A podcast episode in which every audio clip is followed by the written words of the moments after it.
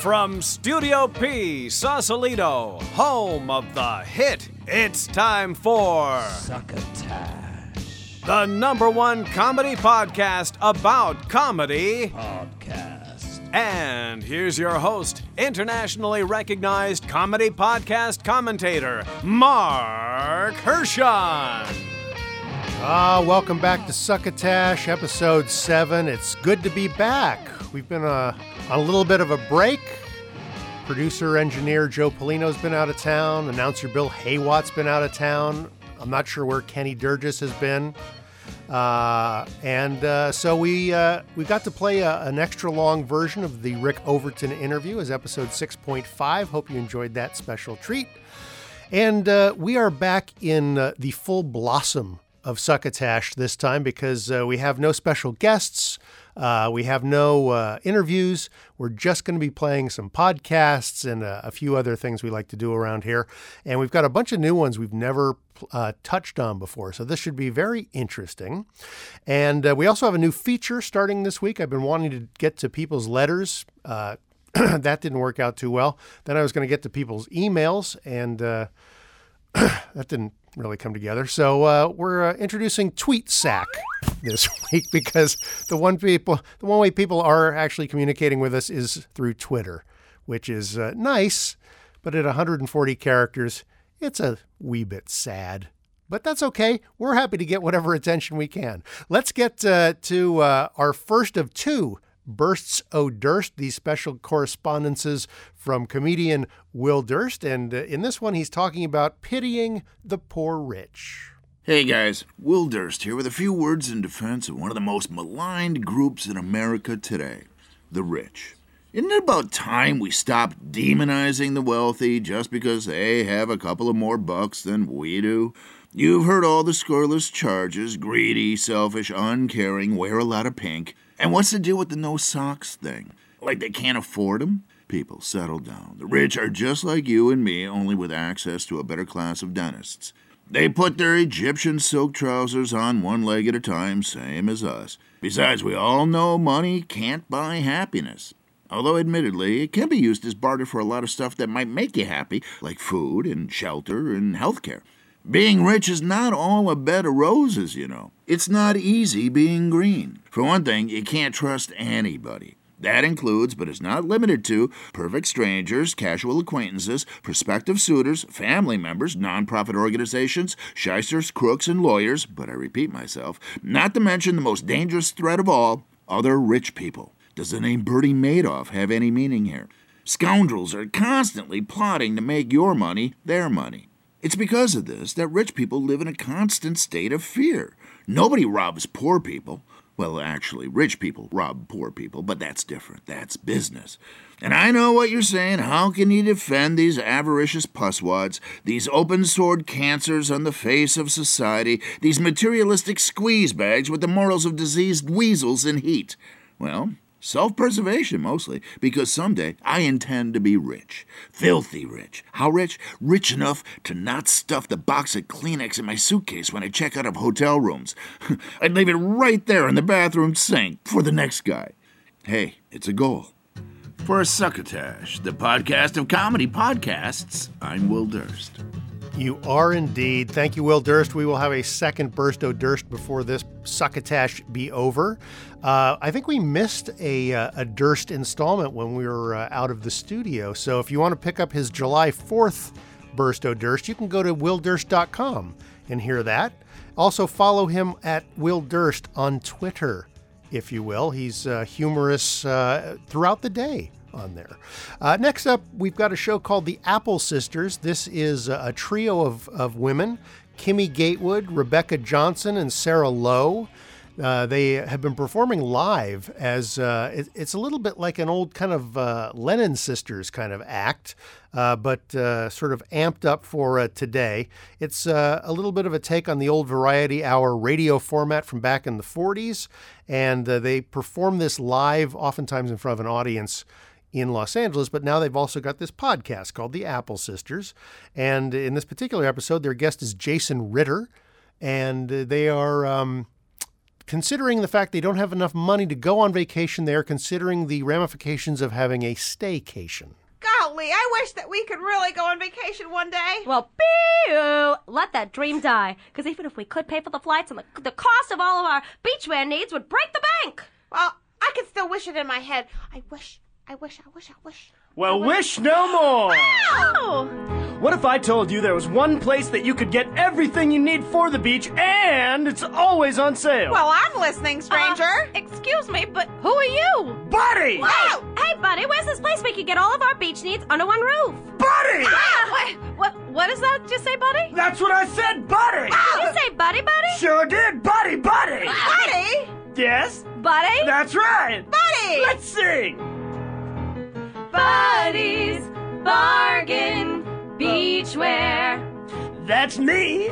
Buddies, bargain, beachwear. Sounds good, right? Never been a better bargain on a beachwear suit. Feeling low funds don't need a lot of loot. Shining like a star on a fashion shoot. Cause Buddies Bargain Beachwear is so cute. Buddies, bargain, beachwear. I've got everything you need for the surf, sun, and sand. Buddies, bargain, beachwear. It's practically all free! Bu- Buddies Bargain Beachwear. Excuse me, I'm sorry. Uh, uh, buddy, buddies Bargain. Buddy, uh, I, I can do this. buddies Bar- Buddies. Uh, it's a buddy, buddy boots and a buddy boots and a uh, staycation station. What a, uh. What you trying to say? It's a cheap suit. 99 cent beachwear sale starts tomorrow at dawn. Not responsible for sunburn, crab bites, or sandy bottoms. Oh! Wow, that was great. Why, thank you so much. Oh. Buddy, wait. But you're not Buddy. We know Buddy of Buddy's Bargain Blowout. Well, I'm Buddy Jr. Oh. My dad, Buddy, bought me my own beachwear store. My sister, Buddy, owns a Buddy's Bargain Bridal. Buddy's a weird name for a girl. Well, it's short for Budina. Oh, well, Badina is an even odder name for a girl, buddy. yeah. Well, gals, I gotta back, back to the store. Someone's gotta make those sales. Oh, you sure you can't stick around? I was gonna change into my birthday suit. Oh, it's your birthday. Nope. the, the Apple Sisters. Uh, you can uh, catch them on the at theapplesisters.com, earwolf.com, on iTunes, where they are consistently showing up in the top picks in the podcast section. They've been doing their podcast for a very short period of time, but are already very, very popular. Speaking of popular, I see our booth announcer Bill Haywatt coming into the studio. Hello, Bill. Good to Hello, Tess.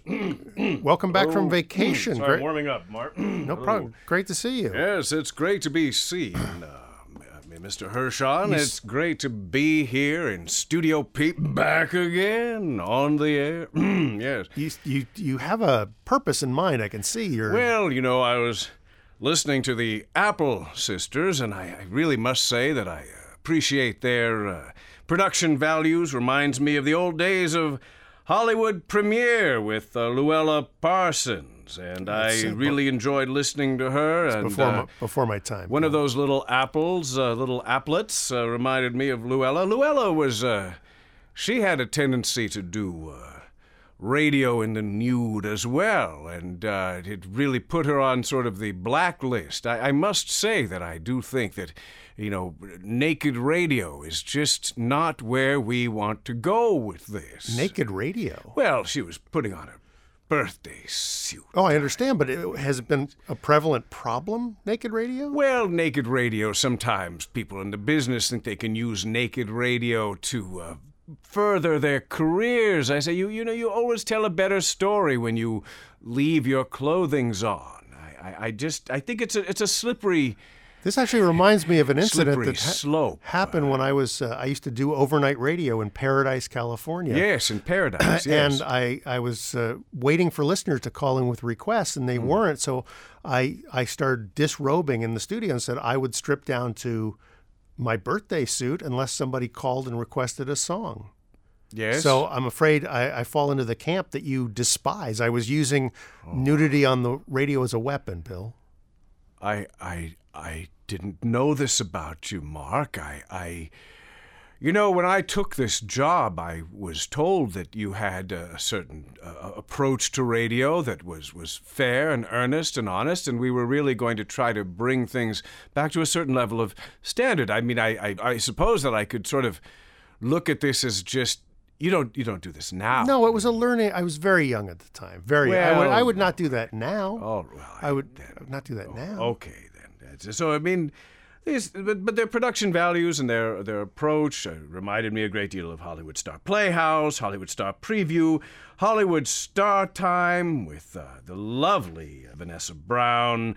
Oh, and I remember. I mean, I just remember my times with Marguerite Chapman. Oh, she she was an Apple sister in her own way. Really, when I think of Bill, it's you've got kind of a faraway look in your eye, Bill. It's those were happy times for you. Oh, weren't they were good times. They were good times with good people. And when we wanted to get naked, we would go out to the lake or we would go under the Hollywood side. I mean, you could have two friends with their own young ladies going up, and one person would take the left side of the W, and the other Okay, couple Bill- would go Bill- to the right side Bill, of the W, and we would just, you could see those it- W's, those, the signs would just rock back Is- and forth. is and it getting people hot in down here, in the, the, the valley would think that it was an earthquake, but no, it was our own. Okay, um, uh, Bill, I I think pure fall. I, I think Bill Haywatt.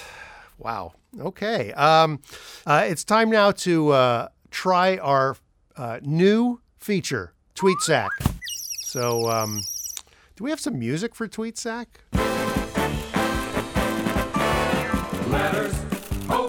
All right. No, no, you know what? You know what? I, uh, I'm sorry. This is just. No, I'm sorry. This is just not going to work. I, I just, it doesn't work. Nobody writes letters anymore. We've not gotten a.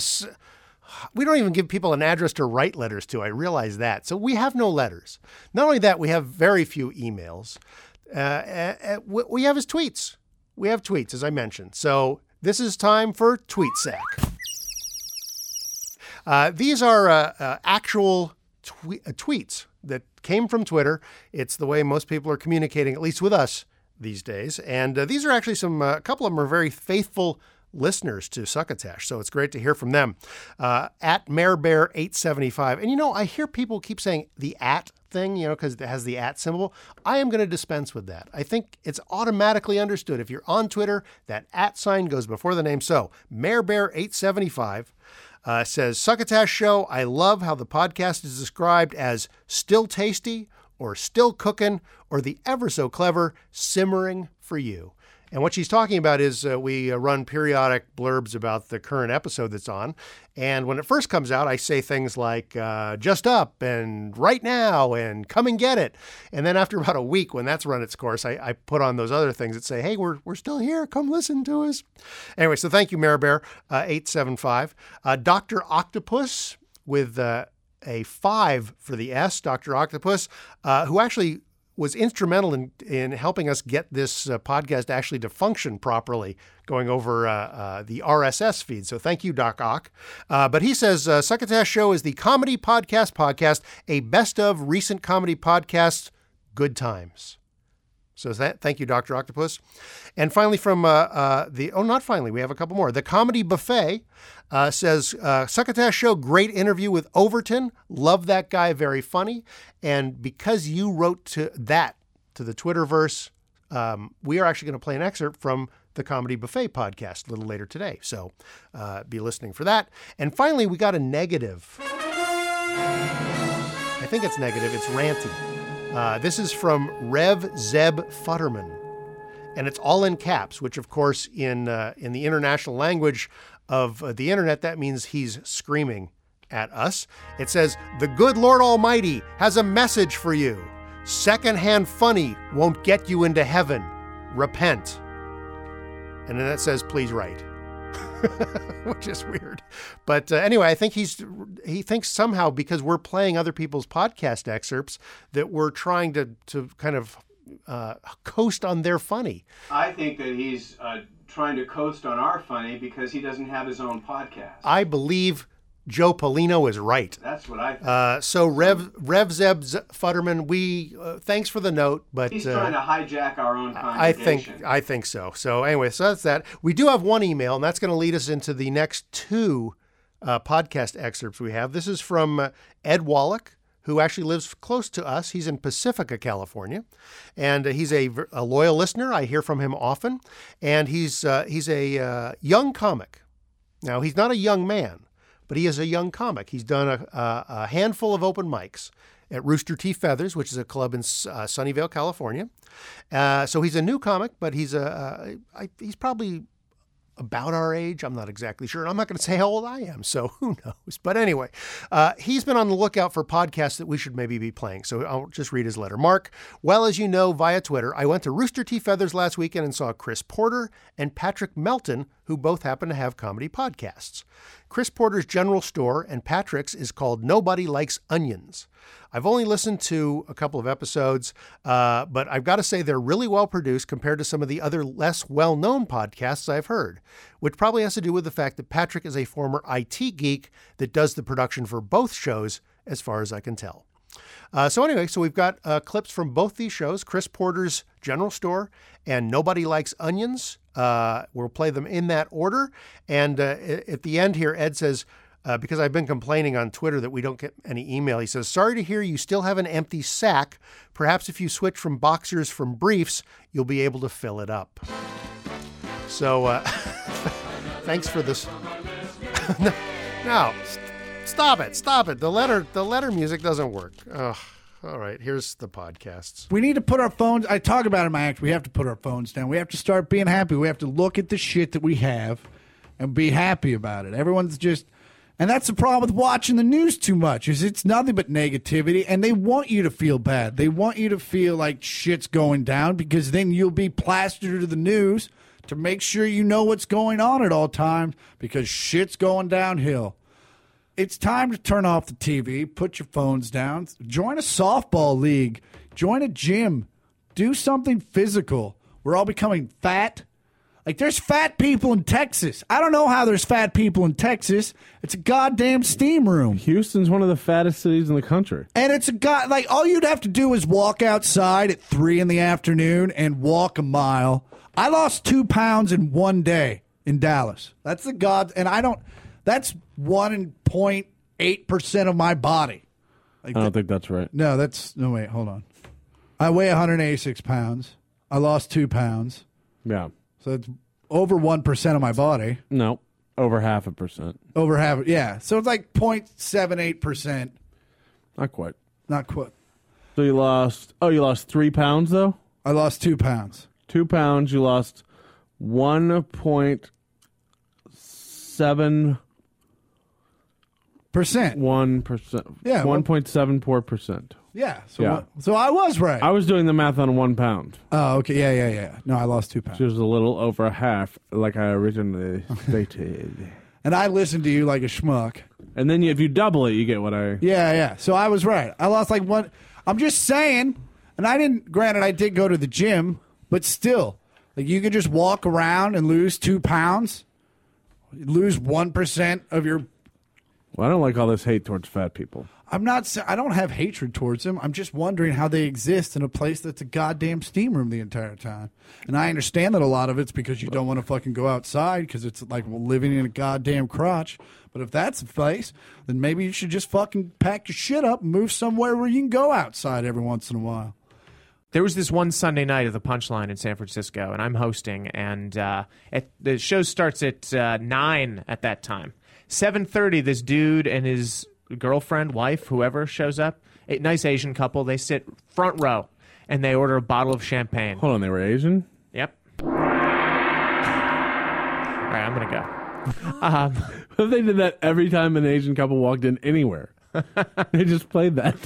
uh, He's so fucked up, but on the society just piano. accepted it. Yeah. Uh, anyway, they order a bottle of champagne, um, and they drink it from 7.30 to 9. At 9, the show's about to start, and a server goes over and says, uh, you guys okay? Show's about to start. I can get you anything. And the woman goes, oh, I'm feeling kind of tipsy. And the guy goes, another one of these.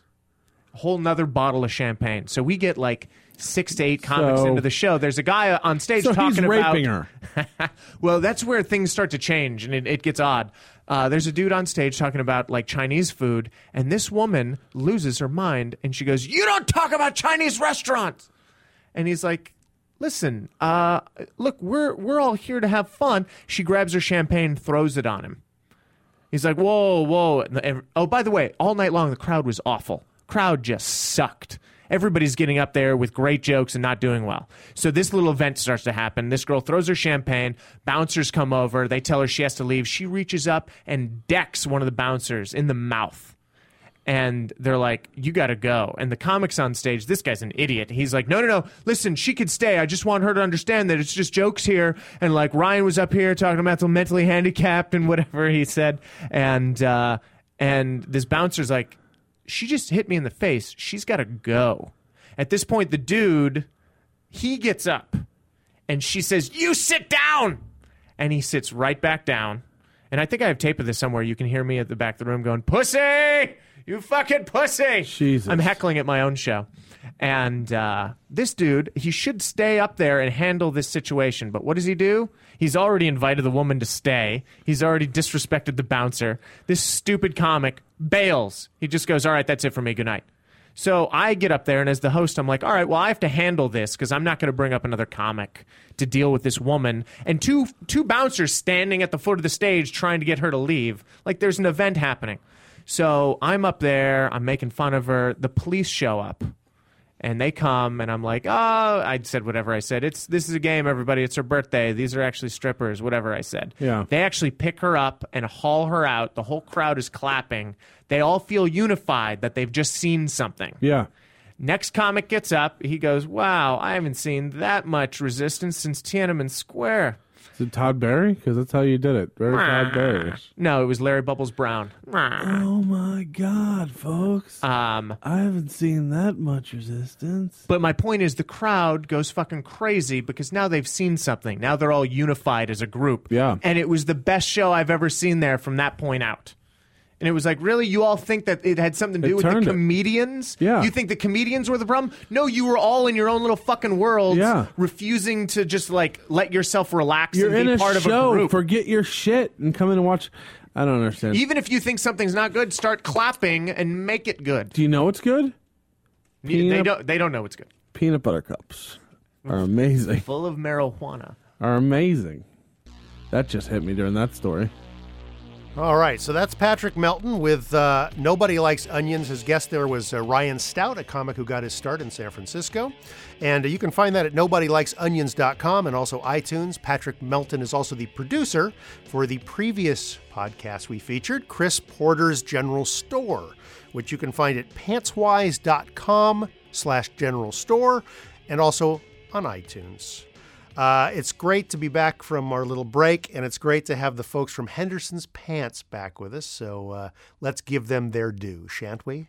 Friends at Henderson's Pants, we recognize America's, nay, the world's love for a good pair of blue jeans. Comfortable, casual, and another C word I can't think of just now. But most of the blue jeans on the market today are just so much overhyped, acid washed, distressed, low hanging, ill fitting, poor excuses for denim that Henderson's has reintroduced a true classic the 100% dungarees. Just like the rough and ready trousers worn by our company's founder, Jebediah Henderson, back in 1827, these dungarees are made from 100% real dung. Through a unique patented process, manure from 17 different species, including water buffalo, sloth, and rhinoceros, is synthesized into the most durable fabric ever to come from feces. So durable, in fact, that there's no punishment these pants can't stand up to, and they'll do it standing on their own. You know, people write in to ask us all the time, quote, how do you get rid of the smell of shit? well, never mind that kind of language isn't fit for proper business communication, let alone the intranet. The answer is simple. We don't. In the words of old Jebediah himself, if the pants didn't smell like dung, what's the point of making them out of dung?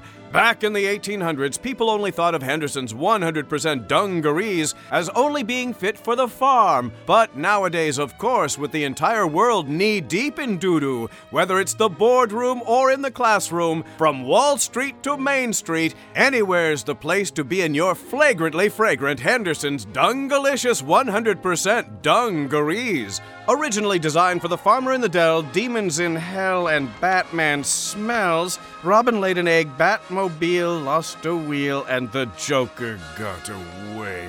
This is a lot of shit, you know that. If I didn't need this job. That's Henderson's, makers of fine trousers and pantaloons since 1827. And now back to Succotash. Thank you, Bill Haywatt. Uh, it's come to uh, comedy buffet time. Uh, this is a, uh, again, these guys uh, actually mentioned us on Twitter, so I figured I'd mention them here and play a little piece of them. Uh, they actually sent this clip in. It's uh, the weird thing is I went to their website comedybuffet.com. There's no mention of who these guys are, and uh, they sent me a clip, so I didn't really have a chance to hear any introductions who they were. And their guests uh, are a couple of guys from a sketch group I think in Colorado called Van Full of Candy. And I went to the Van Full of Candy site, and there's no mention of who they are either. So their uh, their websites don't really serve them very well. Maybe nobody wants to attach a name to their work. Maybe so. Maybe so. That's something to think about. Maybe we should take our names off this thing. I'm taking your name off of it right now. so let's give a listen to uh, the uh, the folks from the Comedy Buffet with their guests from Van Full of Candy, and uh, here they, um, well, it speaks for itself.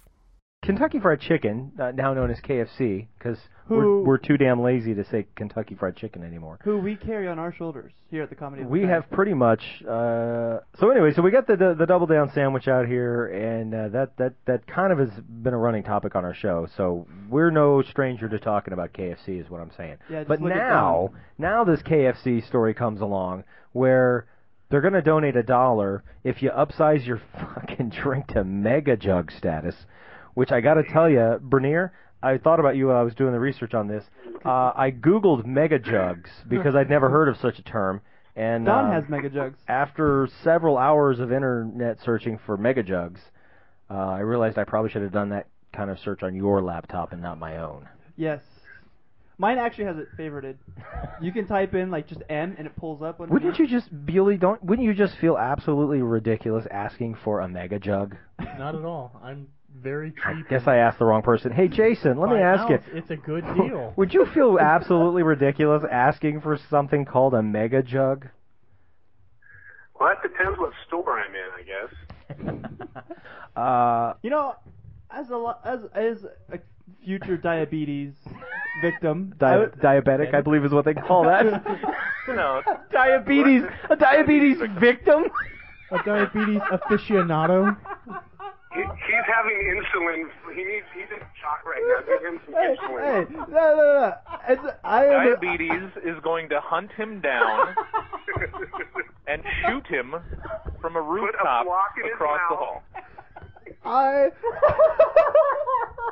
You're just going to be another statistic, another notch in diabetes belt. I. That's right. And then, then we're stealing your dollar, bitch. diabetes victim. Oh God, Bernier. And look at that, Driving twenty. along, I minding swear- your own business, 25 minutes. and diabetes just drunk, drunk out of his mind, blind drunk. Diabetes is going to swerve into your lane. You're going to be another diabetes victim. Bernier, please continue with your. Uh, if you were a diabetic, or you're you are bound to be a diabetic. Have you seen me eat? I just watched you eat. It's disturbing. I can hear you eating. No, I'd like to say that I appreciate KFC caring. You know, I really do. In the future, when I'm dying and my arms are like my feet are cut off and stuff, isn't that what diabetes victims have? Don't they get their Yes, feet cut off? diabetes ties you up in a basement, and it gives you a sadistic choice. It puts the sugar in its mouth. Drink from the straw. Oh. Do you want a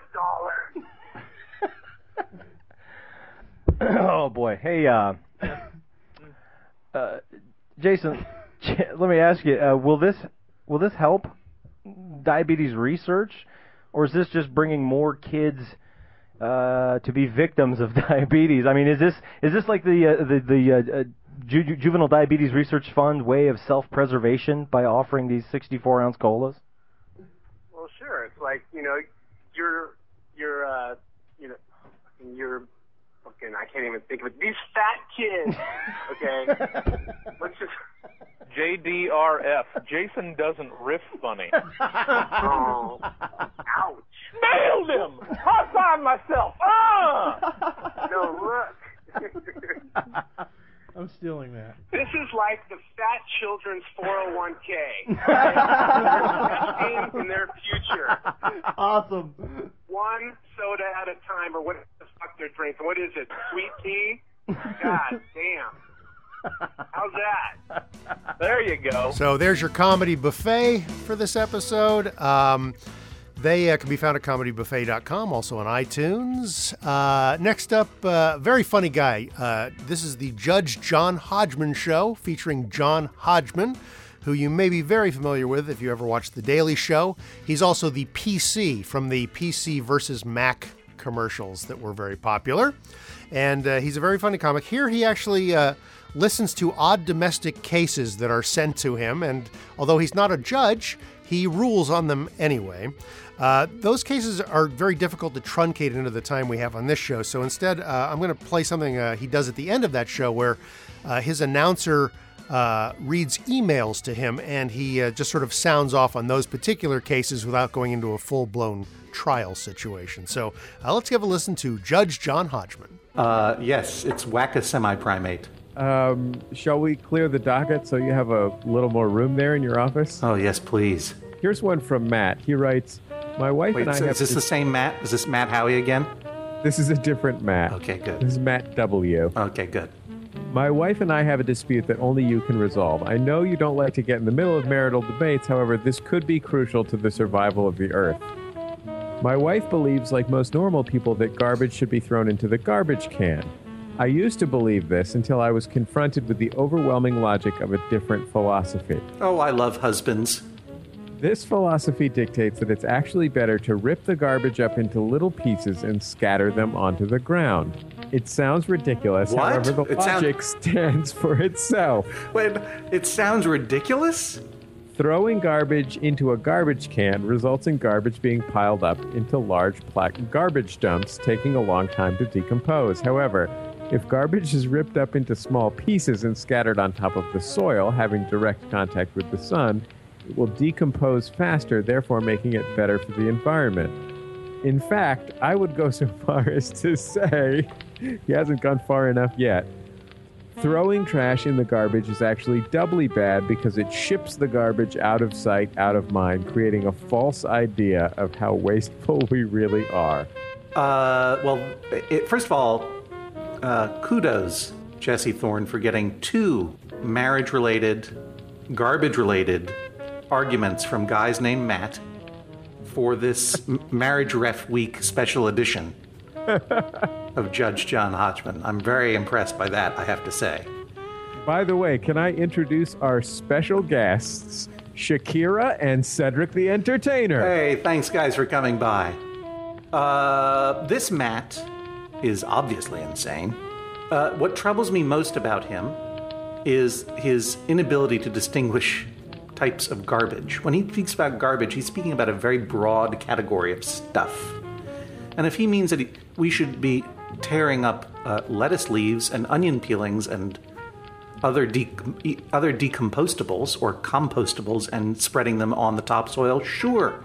That's exactly what Matt and Kay are doing with their compost pile, except they're making it compost first before they spread it all over their lawn. But he could equally be talking about tearing up uh, Brookstone catalogs and uh, old computers and uh, and uh, and old keyboards that you don't want anymore and uh, and and batteries. Like that's like what's his solution for that? And certainly, I hope he's not tearing up old pieces of chicken and tossing that all over the place because that cannot uh, that does not compost properly. It will only attract badgers and lemurs, and it will make him look strange and disgusting to his neighbors. So, as much as I appreciate some of his efforts to make us more mindful of our waste, I think uh, unless he is living, unless he is a vegetarian who never drinks coffee and otherwise throws nothing else away, if he other do not tear up your garbage and throw it all over your lawn, or you will be taken to a home. So there's uh, Judge John Hodgman for you. You can find him at MaximumFun.org, also on iTunes. Uh, we are going to uh, play a track from uh, our musical director, Scott Carvey. We pl- uh, featured one of his songs in episode six. We have another song coming up from him, and I have some Carvey news. Uh, Scott Carvey actually lives on the East Coast. His brother Dana Carvey lives on the West Coast.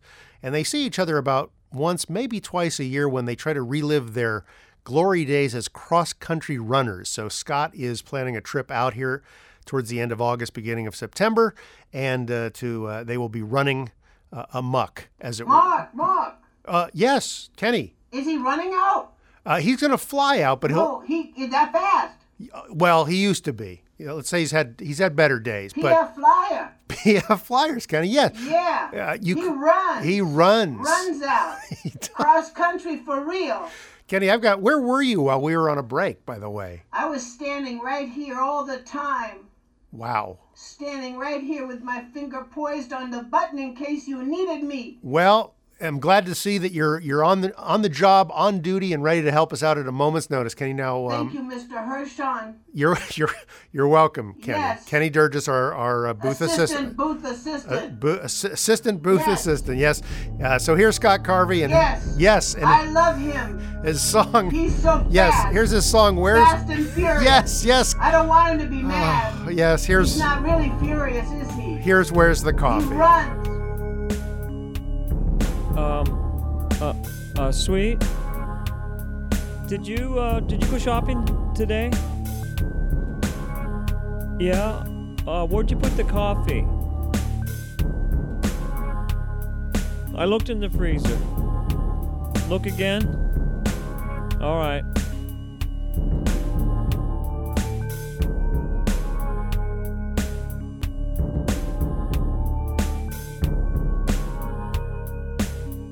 Sweet. Um, it's not in the freezer. You think it might be in the cabinet? Okay. Do you remember buying it? You think you think you did? Okay. All right. I'll I'll check the cabinets because uh, I really need some coffee and it, it was on the list, right? Uh, okay. All right. Sorry. Okay. I'll, I'll find it.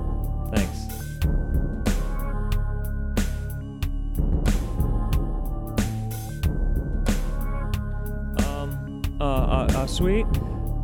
Uh, it's not in the cabinets. Um, you, you think you might have forgotten it? You, you forgot to get the coffee. You got everything else, but you didn't get the coffee. You're kidding. Um, um, you dirty whore. Where's the coffee?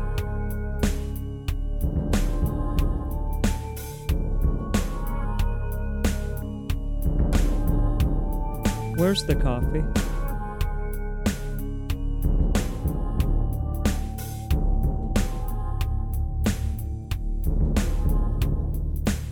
Where's the coffee? Where's the coffee?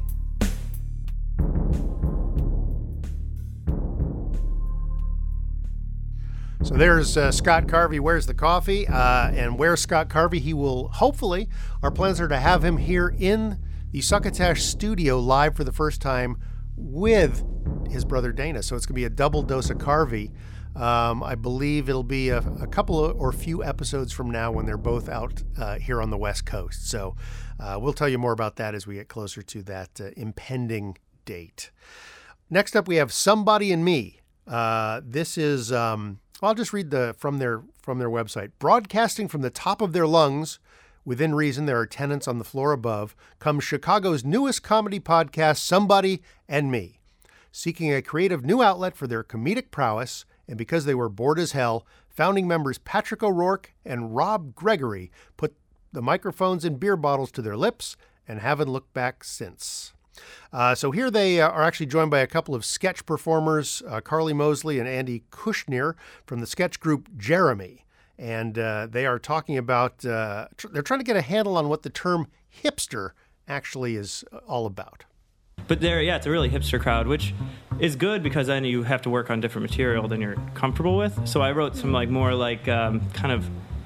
For me, I can't be hipster, but I can be emo. So I wrote Can some we, more can we emo get into jokes. that? Yeah, can we get into that? seriously. Can we Okay. get into that? Go, I'm go, no, go ahead. I was just gonna say, what's the difference? Because in high school it was like, oh, that emo, whatever. See, no, emo wasn't even around in high school for me. It was goth, and they did they all well, the die? difference. they grew up. yeah, but they, it was They like grew they up. wanted to. What? Say it Their again? soul, like God, your soul dies. Don't worry about Oh it. yeah. But then emo you and graduate hipster high for me were never ever They're hanging in separate their until I got closets. to oh, school and I went to this like liberal arts school where apparently it's like a hipster mecca and I I never Well, can we define that? understood what what I really meant. I think hipster kind of emerges more from an art scene, and now it's now it's Ooh. it's artists who well originally it's artists, right? No, seriously. No, it's Cooking show. Can I whip it up right here? That's no, no, but it's it's originally like like Wicker Park. This area it has a lot of hipsters, but now these kind of second generation hipsters. So you have your like original ones that to me are you know artists shopped at thrift stores because that's what they could afford, and you know um, kind of live that lifestyle But, but, but out of necessity. out of necessity. And now you have they saw there's yuppies who saw that, moved into the area, and kind of took on that persona.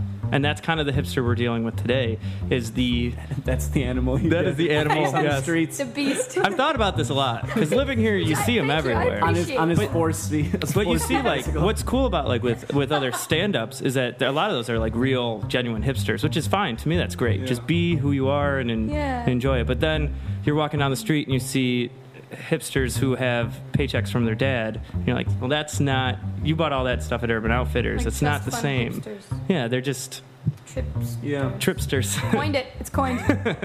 Back off, Andy. Yeah. You know, they're three hundred dollar designer glasses that are designed to look retro. That's when I start getting like, look So- at these guys. So if you see something like, i- is is the only qualification is like I like art and I wear tight clothing. You're a hipster. That's it. That's No, all. it's kind of a persona. just because Right? the term we've been talking about this before. Rob, what do that you term, of it? that term it's gets thrown around loosely. You know what I mean? It's like like it's like just gets thrown. Like I don't know. I'm kind of confused on does. the definition. It does. It's kind of all over the place too. Well, are you talking about hipster now? It's more of a genuine hipster sliding versus scale fake of- hipster, or You know, what? I'm learning a lot. I just want to know. It's, kind it's, of- it's a deviated a sliding little scale bit of from emo to hipsterdom. hipster. That's all I'm saying. There's some people who are a 10 on the hipster scale. There's some people who's like, yeah, a little flavor of hipster. Oh, it's a Also, hipster handbook. you know? really? Yeah. It's right here. Here, let me. Oh, God. No, I'm just kidding. I would Do say a, a ruffle. I would say I would say that the emo kid cries in his room and the hipster kid is just over it. That's probably true. That's a really good way. But still cries. I mean, it's not fair to say hipsters don't cry. We all cry. Let's be honest. And that's really the point of, of us. Hipsters don't cry. and this is Melissa, Melissa Etheridge. Segue that into a song. I hope you enjoyed this comedy podcast. Yeah, how do you put it into words? I mean, uh, emo kids are emotional. Hipster kids, I don't think necessarily. They just they're different. They want to be different. I, I don't think there's necessarily, or necessarily an attitude. It's all being trendy, though. I think it also like depends who you ask because my my brothers accuse me frequently of being a hipster, but they they target it more at what I would consider like hippie tendencies. you know, if Ah, I'm yeah. not wearing shoes on pavement, they're like, oh, oh. they have a Jersey accent again. Everybody I mean, I don't know. My mom was a hippie. I, I think like for me, like it's all it's it all comes down to like judging a book by its cover. When you really think about it, like like does, y- yep. yeah, like That's what we're all about in Jeremy. ruthless, ruthless snap judgment. judgments. Somebody and Me, and you can find them at somebodyandme.com, also iTunes. Uh, next, we have uh, the uh, Unoffendables, and this is um, this is from comedian Tom Rhodes, and he's got uh, Lou Angelwolf and Dana Gibson here with their guest John Fugel, saying this was a pilot episode for Tom Rhodes Radio, and uh, although this, I think this is new, so I don't. They said long lost pilot episode on their website. I think this is kind of a joke, but I'm not exactly sure. Anyway, they call themselves when they get together the Unoffendables, and uh, here they're discussing the best free entertainment in Los Angeles. Uh, they're uh, interviewing um, John Fugelsang, and they get into a discussion about real Christianity. I'm tickled to my spine because we have John Fugelsang as our guest tonight. And uh, John, uh, veteran stand up comedian, many David Letterman appearances. Well, not quite, but uh, over 25 on Bill Maher, which I think is a record. Now, I did politically incorrect twice, and I barely got a word in edgewise. How did you do? Well, obviously, you did good if they brought you back. They kept bringing me back. Well, they used to have me on a lot because uh, they, for the first couple of years, they'd have me on whenever it was a religious topic. So, like, because my mom is an ex nun, my father's an ex Franciscan brother, and uh, so I do a lot of material about Jesus and his his uh, his fan club. And Is and, your uh, father's name Saint Francis? No, but that's that was his order. So- Wow, I, I, Saint Francis is one of my heroes in life. One of mine too. And my dad was a Franciscan. He taught Catholic school uh, history to boys in Brooklyn. He wore the brown robes and the rope belt and walked amongst the people like the lost Jedi Knight of Flatbush.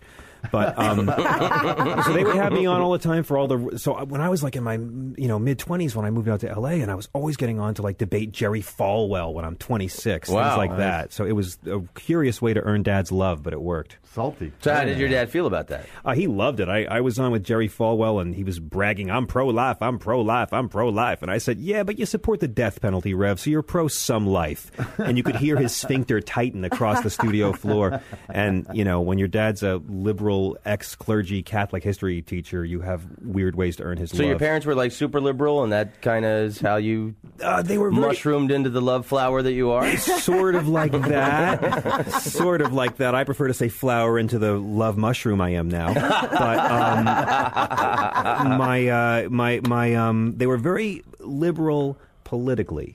Around my house, there was, you know, it was just Jesus, Gandhi, Dr. King. Jesus, Gandhi, Dr. King. Ronald Reagan. Those the sound like my. Those are. You sound like the parents I wish I would have had. Well, uh, very, very, very progressive politically, very conservative socially. They did not want us to be Republicans, but they wanted us to dress like them. Mm-hmm. And my parents hadn't lived like normal people since the 50s, and their fashion taste had stayed in the 50s. So growing up in the 70s, you know, like you look at the, all the kids had long, shaggy hair and cool clothes, and I was like the, the with the, the the plaid checkered pants and the clip-on bow tie and the Clark Kent bow glasses. My my th- third grade picture is like 27 little Allman Brothers and Buddy Holly's inbred cousin. so they, didn't, they didn't want you to be disruptive. Exactly. I had a buzz cut in '79. You know, not exactly. And you grew it. up in New York City. uh, Long Island, actually. Wow. in the heart of the Guido Belt.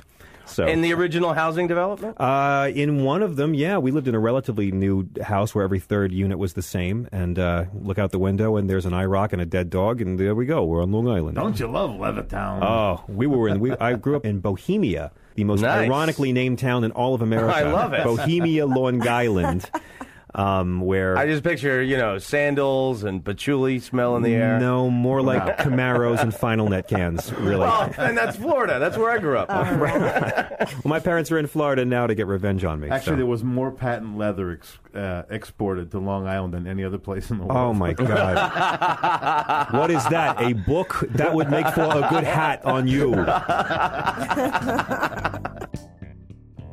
So there's the Unoffendables. If you want more of Tom Rhodes, I don't know that he's always got the Unoffendables with him, but you can find him on iTunes, and uh, he's often interviewing uh, people. In fact, uh, one of his recent podcasts, recent podcasts, was interviewing another guy named Tom Rhodes, who was a musician. Just he thought that, that would be interesting. Uh, next, we have What Duvet Said. Uh, we featured these guys before, Jason Duplessis and Rob Chelly. Uh, and uh, if uh, plans hold true, I believe our very next episode of Succotash, Rob Chelly, one half of that crew, will be in the studio with me as our special guest co host, playing some of his favorite podcast findings. Uh, in, uh, in their show, they work through the issues of the day. In this segment, they're covering a, a, a news story which they deconstruct about a woman who held the police at bay armed with nothing but her lactating breasts. Well, should we uh, get into the news? You can't say it like that. You gotta say it like this. Should we get into the news?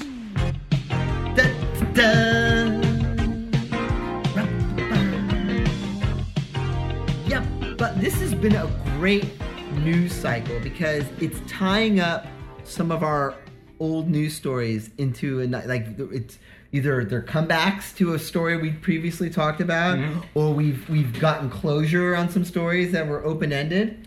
Yeah, I, I had a live, uh, a live and in-person reaction. We got a lot of listener reaction to Tons. your story last week, our story last week of the uh, man hiding in the porta potty. Yeah, yeah. Uh, I believe my favorite one was I just received live and in person the other day. Someone actually stopped me and said, "Oh, and fuck off about that story," because really just couldn't handle it. Yeah, it was pretty heavy. It was a heavy. it was a heavy duty story. Yeah, yeah. All right. Well, here's one in, along those lines. Okay. Let me load it up. All right, I'll wait for you. All right, here we go. Okay. Woman arrested after allegedly spraying deputies with breast milk. Out of her breast? That's where that came from. Look at her. She's kind of hot too. Oh, oh, see, now this is it. I, I never get to sit and read your news stories. Wow, look at those pouty lips. Yeah. Her name is Stephanie Robinette, Delaware, Ohio woman. Oh, Delaware, Ohio. That's a double threat. Yeah, yeah. We could have played the game with this one. No, but it's. I would have. I can see the. Oh yeah, that's right. I'm sitting right here, Rob. The ruse is up. All right. So this woman faces several charges after she allegedly sprayed deputies with breast milk as they tried to detain her over the weekend. I would pay money to see. uh, Sadly, no video has been recorded of this. I would pay money to see that struggle. Yeah, well, how does that happen? How does she get to be in the position? I mean, is it like like a weapon? Does she pull Maybe it they out? were out and aimed. Oh, you think she was actually topless at the time? Does it tell us? I mean, of all the things. Now, though, correct me if I'm wrong. Last week's story that we're not, we shouldn't be talking about. The story that shall not be named. Yes, the story that shall not be named. A security guard actually tried to wrestle Yes. the the offender. The, yes, the waist covered. Yeah, offender. waist covered offender. Yeah. Yeah. So that now that shows a little bit of dedication. These guys are complaining because they're going to get zapped with a little bit of breast milk. What what kind of footage does she get out of her breast bro? I- I, I mean, how how close? It does doesn't have to be? There's some cleavage happening here, but we're not getting a very. These must have been cannons.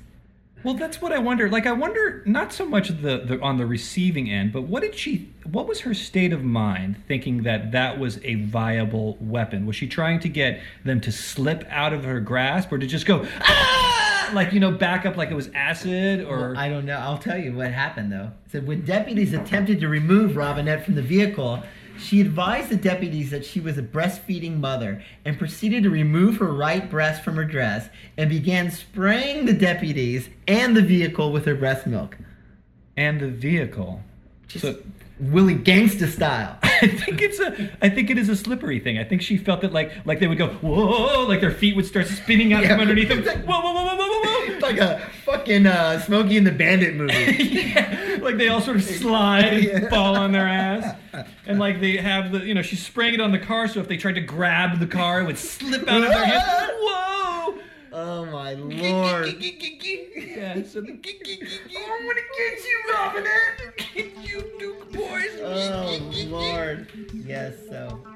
All right, so there's uh, what Duvet said with uh, Jason Duplessis and Rob Shelley, and actually sounding better than they usually do because they were actually both in the same uh, location this time. Usually they uh, do their show via Skype, and it always sounds a little off, um, just from an audible standpoint. But you can get them at uh, whatduvetsaid.blogspot.com, also on iTunes.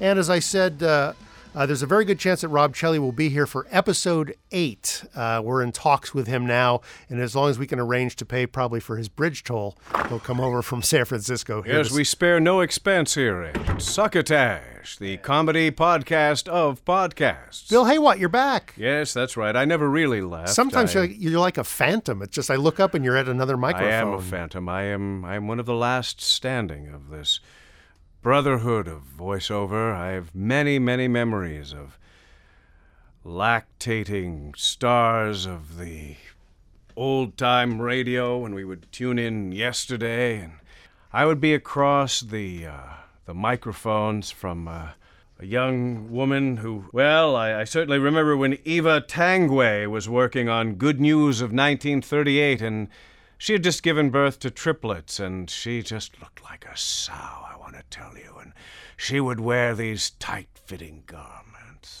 Okay, um, I just uh, remember how they would brush up ever so slightly against the music stand.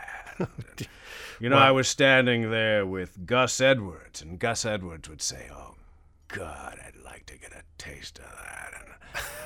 And, you know, I, but you know, but the thing that gets me is Yeah, that Bill. what you say on mic is so repugnant. What you do off mic is your own life, but what you do when the mic is live. I mean, talking about a woman lactating when people are listening, it's disgusting. It's unseemly. I, But here, between you and I, hail fellow, well met and all, we can talk about these things, and the listening audience is not hearing about, you know, women's breast milk in 1938, talking about, uh, or zapping police officers. If that's not homogenized breast milk, you can have a big, big lawsuit on your hand. I, want to tell you. I always forget you've got that law background as well. Yes, I do. Yes, I, I did. I never passed the bar, but I have graduated from law school. I've heard that you rarely pass any bar. Well, there's no need. Exactly. There's no no need. No, you're welcome in every bar in San Francisco. They know me. Of course they do. They've got a picture of me behind the counter with that old RCA 77 in front of my face. And And wh- say, he comes in, give him what he wants. When you go into a, Yes. any bar in San Francisco, Yes.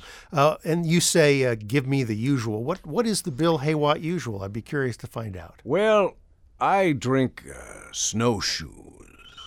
Snowshoes. I, I'm unfamiliar with the, the snowshoe. What, what goes into that? Jigger of wild turkey with just a little bit of peppermint schnapps. And if you know the bartender, what he does is he takes it behind the counter and just, between you and I, he shakes just a little bit of his pee-pee in there.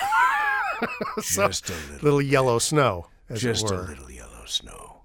Interesting. And I want to tell you, you know, when it comes out of the body, it is sterile. So what you're getting is you're getting you're getting the bartender's nutrients in there with the uric acid. You're getting the bartender's nutrients. He's giving you a little bit of his own oh, juices. I was going to suggest we go drinking after this, but I, I've got. Listen, you come. You've never been drinking with me. No, I haven't, and now I You've know there's a reason why. What do you say? But you know what? I am going to put the, this Bill Haywatt drink recipe up on the succotashshow.com Jigger of wild turkey. Jigger of wild turkey. Little peppermint schnapps. Little peppermint schnapps. Little just- shake of the master's pee-pee. pee-pee. Yes, Oh, yes. God. Listen, oh, you kids today, you think you know how to drink with your frou-frou little umbrella drink. Red Bull and vodka, Red say. Bull and vodka, my Whoa! Whoa! Bill, Bill, Bill. Oh my God. All right. Um, so that takes us uh, to the very last piece of episode seven, which is we're going to end the way we began with another burst. Oh, Durst. Hey guys, Will Durst here to say, run for the hills, everybody. Armageddon is imminent. The U.S. economy is about to melt down like a popsicle left at a Palm Springs picnic table, and it's only a matter of time before we descend into the situation that Greece finds itself without the benefit of all that entrancing zither music. Seniors and sick people and soldiers are destined to be tossed into the streets to battle rabid dogs for food. All hell is about to break loose. Then again, maybe not. What is clear is, well, nothing. The one thing we kind of almost pretty much, but not really know for sure, unless Congress agrees to raise the debt ceiling by August 2nd, America's authority to borrow money will expire, and the government may or may not shut down. What that means, no one knows. Could be not so good, or it could be really, really bad. And I can hear you saying, hey, schmucko, shutting down the government doesn't sound so bad to me. About time we kicked those freaking freeloaders off the dole. Yes, but you have to understand one man's pork is another man's bacon. Both parties are theatrically posturing to stick to their core principles, demanding that the other side be the one to compromise. The theory being that the other side is more likely to abandon their principles because, hey, let's be honest, they aren't really principles so much as they are re election talking points. And you know what? They're both right. The Republicans want cuts in entitlement programs, which the president said he'd consider. The Democrats want higher taxes on rich people, which the GOP said they won't consider. And that's pretty much where we stand right now. Although the word stand might be affording the participants a bit too much credit. Skulk, dodge, slink, squirm, creep, crouch, lurk, loiter, weasel, cower. Any of these would seem to be more apropos. For Succotash, the podcast of comedy podcasts, I'm Will Durst. Thank you, Will Durst. Again, find him at willdurst.com, at Will Durst on Twitter, and uh, you can find us all over the place. In fact, Bill Haywatt will tell you where to find us, but uh, I do spend a lot of time on Twitter. So if you look for uh, Succotash Show on Twitter, I will be happy to respond to whatever the heck you want to talk about. Um, and again, if you have uh, suggestions of podcasts you think we should listen to and feature on the show, please let us know. Uh, I've been Marc Hershon, and uh, I want to thank Joe Polino, uh, who had a, a good vacation. He's back now, our uh, engineer producer. Thank you so much, Joe. Uh, here at Studio P, the home of the hit in Sausalito. Um, and uh, next time, episode eight, we're uh, once again hoping we'll have Rob Kelly from What Duvet Said as our special guest co host. So listen for that, won't you? And in the meantime, remember please to pass the succotash. Uh, folks, you've been listening to Succotash, sometimes referred to as the number one comedy podcast, Digest, with your host, Marc Hershon. Uh, you can find us on the web at succotashshow.com. You can follow us on Twitter at Succotash Show. Please friend us on Facebook. Uh, you can email Marc, that's M A R C, at succotashshow.com. Uh, Oh dear. Uh, Succotash is produced and engineered by Joe Paulino at Studio P, Sausalito, home of the hit. Uh, our musical director is Scott Carvey. Our booth assistant is Kenny Durges.